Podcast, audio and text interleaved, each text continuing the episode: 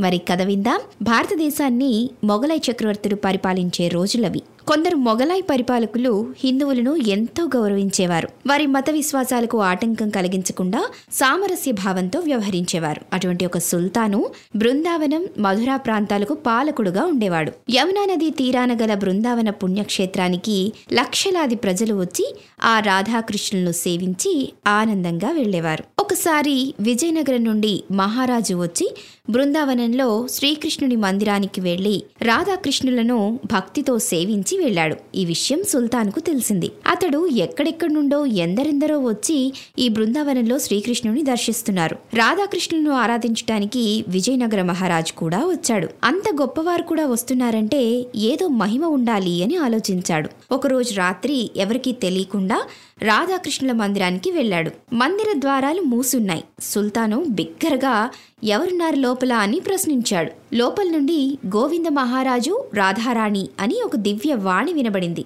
సుల్తాను ఓహో వీరెవరో మహారాజు మహారాణి అన్నమాట విజయనగరం రాజు కన్నా గొప్పవారై ఉంటారు అని నిశ్చయించుకుని వారిని ఒకసారి కన్నులారా చూడాలి అనే తపనతో మూడు రాత్రులు మందిరం వద్దే గడిపాడు. దేహబాధలు తీర్చుకోవడానికి కూడా ఎక్కడికి కదలలేదు. ఎందువల్లంటే ఏ సమయంలో అయినా సరే మందిరంలోని వారు బయటకు వస్తారేమో అని ఆశతో వేచి ఉండకపోతే అవకాశం జారిపోతుంది అని. మందిరం నుండి అతి వైభవోపేతంగా గోవింద మహారాజు రాధారాణి బయటకు వచ్చారు అక్కడే వేచి ఉన్న సుల్తానును తన వెంట రావాల్సిందిగా సౌమ్య చేశారు. వారిద్దరి తేజస్సు అలంకరణ అన్నిటికన్నా ప్రేమతో నిండిన వారి నేత్రాలు సుల్తానును మంత్రముగ్ధుణ్ణి చేశాయి. వారి వెంట నడిచాడు. రాధాకృష్ణులు యమునా నదీ తీరం చేరారు. వారిని ఆహ్వానించి సేవించటానికి గోపగోపికలు అక్కడ గుమికూడి ఉన్నారు.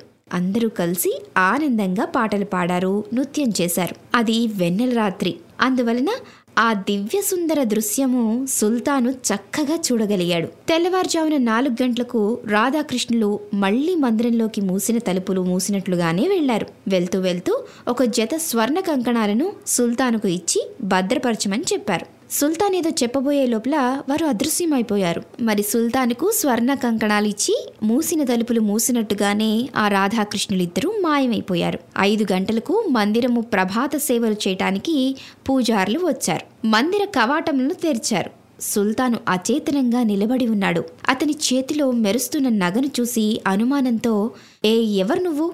నీ చేతిలో ఏంటది? అని గద్దించడిగారు పూజారులు. సుల్తాను అయ్యలారా ఇప్పుడే రాధారాణి గోవింద మహారాజు మందిరంలోకి వెళ్ళారు రాత్రంతా నేను వారితోనే ఉన్నాను. పోతూ పోతూ ఈ కంకణాలు నాకు ఇచ్చారు. ఎందుకు ఇచ్చారో నాకు అర్థం కావడం లేదు అన్నాడు. అసలు ఆ పూజారులకేమీ అర్థం అవ్వట్లేదు. మూసిన తలుపులు మూసినట్లే ఉన్నాయి. వేసిన తాళం వేసినట్టే ఉంది. లోపలికెళ్ళి చూశారు. కృష్ణ విగ్రహంలో కంకణాలు కనిపించలేదు. మరొకసారి సుల్తాన్ను చూశారు. అప్పుడు పూజారుల మనసులో అనుమానం తొణికిసలాడింది. పూజారులకేమీ అంతుపట్టడం లేదు. మూసిన తలుపులు మూసినట్లే ఉన్నాయి. వేసిన తాళాలు వేసినట్లే ఉన్నాయి. లోపలికెళ్ళి చూస్తే కృష్ణుడి విగ్రహంలో ఉన్నటువంటి కంకణాలు కనిపించలేదు. అప్పుడు కనులు మూసుకుని ధ్యానంలో ఉన్నాడు సుల్తాన్. పూజారులు సుల్తాన్ వైపు చూశారు. ఒకవేళ అతడు దొంగై ఉంటే ఆ కంకణాలతో అక్కడే ఉంటాడా అని ఆలోచన చేశారు పూజారులు. కాదు కాదు అతడు మహాభక్తుడై ఉండాలి అని నిర్ణయించుకుని అతనిని గౌరవంగా పలకరించి అయ్యా మమ్మల్ని క్షమించండి. మిమ్మల్ని అనుమానించినందుకు విచారిస్తున్నాం. మీరు మహాభక్తులై ఉండాలి. అటువంటి అనుభవంను పొందటానికి ఈ కంకణాలను సాక్షాత్తు శ్రీకృష్ణ భగవాన్ నుండి అందుకోటానికి మీరు గొప్ప సాధుకులై ఉండాలి అని ప్రశంసించారు పూజారులు. మరి సంపూర్ణ విశ్వాసంతో భగవంతుణ్ణి దర్శించుకుంటే